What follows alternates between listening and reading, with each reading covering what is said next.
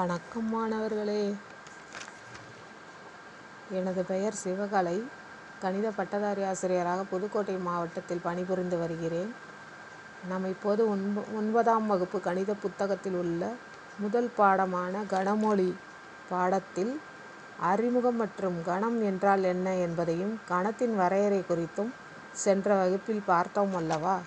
இப்பொழுது கணத்தை குறிப்பிடும் முறைகள் பற்றி காண்போம். கணத்தை குறிப்பிடும் முறைகள் ஒற்றைப்படை எண்களின் தொகுப்பை பல்வேறு வகைகளில் விவரிக்கலாம். ஒற்றைப்படை எண்களின் கணம் என்பது எளிமையான ஒரு தொகுப்பு. ஒற்றைப்படை எண்கள்னால் என்னென்ன வரும்? ஒன்று மூணு அஞ்சு எக்ஸட்ரா எக்ஸட்ரா எக்ஸ் என்பது ஒற்றைப்படை எண் என கொண்டு அனைத்து எக்ஸின் தொகுப்பை காண்க எனவும் கூறலாம். இவை அனைத்துமே ஒன்றுக்கொன்று சமானமானவை மற்றும் பயனுள்ளவை. அதாவது எக்ஸ் மைனஸ் அஞ்சு equal to is equal to மூன்று என்ற சமன்பாட்டின் அனைத்து தீர்வுகளின் தொகுப்பும் அதற்கான விடை எட்டு என்பதும் ஒரே கணத்தை தான் குறிப்பிடுகின்றன.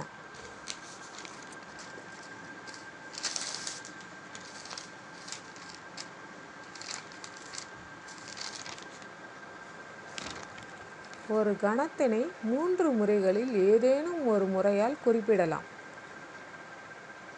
ஒன்றாவது முறை விவரித்தல் முறை அல்லது வர்ணனை முறை.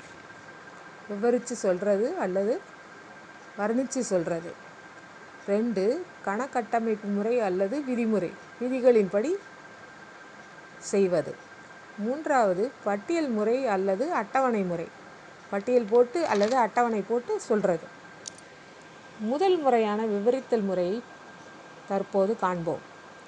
கணத்தில் உள்ள உறுப்புகளை சொற்களால் தெளிவாக விவரிக்கும் முறையே விவரித்தல் முறை அல்லது வர்ணனை முறை எனப்படும். எடுத்துக்காட்டாக ஆங்கில உயிரெழுத்துகளின் கணம். ஆங்கில உயிரெழுத்துகள் என்னவென்றால் A comma E comma I comma O comma U. ஆங்கிலத்தில் இதை வவ்வல்ஸ் என்று சொல்வார்கள். முழு எண்களின் கணம் இரண்டாவது எடுத்துக்காட்டு முழு எண்களின் கணம்.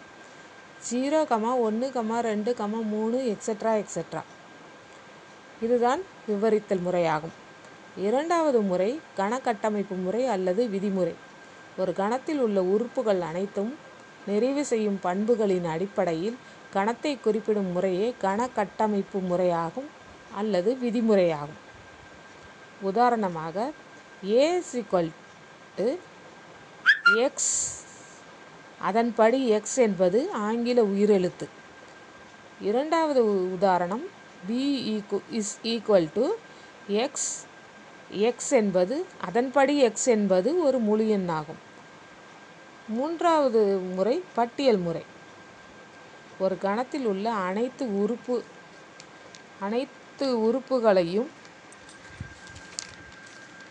பட்டியலிடுவது பட்டியல் முறை. அல்லது அட்டவணை முறை என்று அழைக்கப்படுகிறது. எடுத்துக்காட்டாக ஏ இஸ் ஈக்குவல் டு ப்ராக்கெட்டில் A comma E comma I comma O comma U ஐந்து ஆங்கில உயிரெழுத்துகளின் கணம். இரண்டாவது பி இஸ் ஈக்குவல் டு முழு எண்களின் கணம் ஜீரோ கமா ஒன்று கமா ரெண்டு கமா மூணு எக்ஸட்ரா எக்ஸட்ரா இங்கு எக்ஸட்ரா என்பது மூன்று புள்ளிகள் அதாவது முப்புள்ளி. முப்புள்ளியை குறிப்பிடுவோம். இந்த முப்புள்ளி என்பது ஒரு தொகுப்பில் உள்ள உறுப்புகள் அவ்வமைப்பு முறையிலேயே தொடர்கின்றன என்பதை குறிக்கிறது. இதற்கு எடுத்துக்காட்டு ஒன்று புள்ளி ரெண்டு. பின்வரும் சொற்களில் உள்ள எழுத்துக்களின் கணத்தை பட்டியல் முறையில் எழுதுக. ஒன்றாவது அசஸ்மெண்ட் அதில் உள்ள spelling A S S E S S T இதில் இருமுறைக்கு ஒரு முறைக்கு மேல் நிறைய எழுத்துக்கள் வந்துள்ளது. அதாவது ஏ ஒரு முறை எஸ் நான்கு முறை இ இரண்டு முறை எம் ஒரு முறை என் ஒரு முறை டி ஒரு முறை. நாம் எடுக்கும்போது மீண்டும் மீண்டும் வரும் எழுத்தை கணத்தில் உபயோகப்படு படுத்தக்கூடாது உபயோகப்படுத்தக்கூடாது.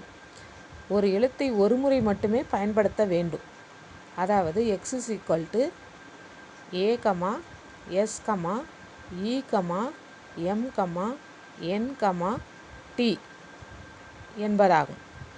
அடுத்தது இரண்டாவது எடுத்துக்காட்டு principal y is equal to bracket P comma R comma I comma N comma C comma A comma L closed bracket இதிலும் மீண்டும் மீண்டும் வரும் எழுத்தை கணத்தில் உபயோகப்படுத்தக்கூடாது.